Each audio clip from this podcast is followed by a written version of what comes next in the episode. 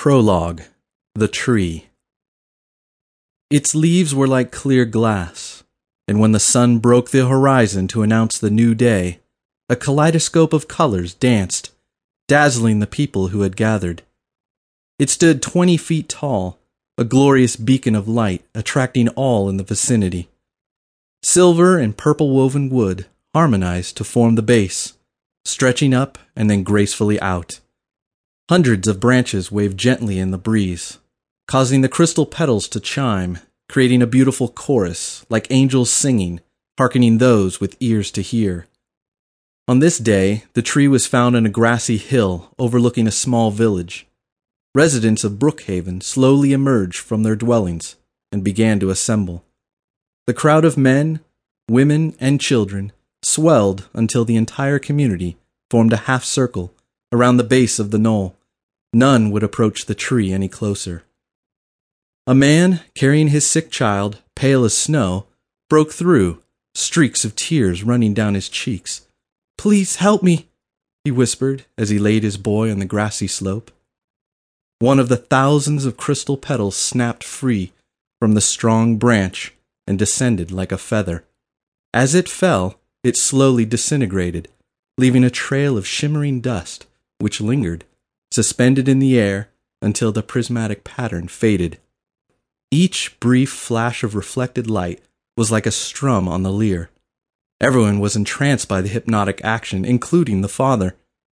They refocused on the debilitated child when they heard the boy speak. Papa?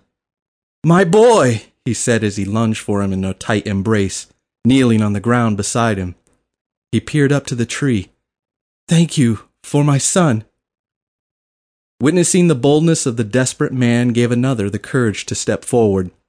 Pardon, um, great tree, I, well, I could use some advice. He lowered his head and grew altogether quiet for a moment, not noticing another petal falling. Then his posture and demeanor slowly changed. He turned and faced the hushed crowd of onlookers, but looked lighter and freer. Whatever burden had been bothering him had clearly lifted as he trotted off back to their town Another petal descended. More people brought requests before it, and throughout the day a leaf would fall for each granted miracle. Finally, the brilliant, golden light of the setting sun illuminated the relic with a blinding halo. The people shielded their eyes from the intensity, and within seconds the aura dissipated, and the tree, along with it, had vanished.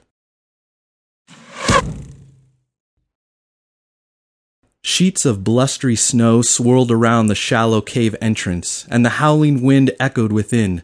A mound of white fur huddled in the back recesses for warmth. Hot breath escaped in uneven heaves from the several gathered creatures. The cold air whipped at their backs. Their faces were hidden from the elements.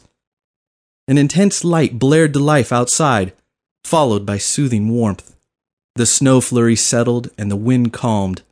A head popped up from the tangled fur, surprised by the phenomena. The large, rounded white pupils of the Yeshi reflected the sparkling petals of the tree of legend. One of the beings approached, crunching snow underfoot, tenderly holding one mangled, fur patched arm. A not uncommon injury, the result of a recent battle within the inhospitable mountain range they resided in. He extended his bloody appendage and watched a single petal fall as the damaged limb was restored to health. The creature turned and called out to the apprehensive clan in its language of the Yeshi. We host the tree of lore. Come while you can. Bring your requests and offer them without fear. Hurry before it departs. The lumbering beast like creature turned and fell to his knees before the amazing spectacle, bowing repeatedly. After years of suffering turmoil in these harsh mountains, Never daring to hope the tree would come so far to aid them, it had arrived. From this day, his clan would never be the same.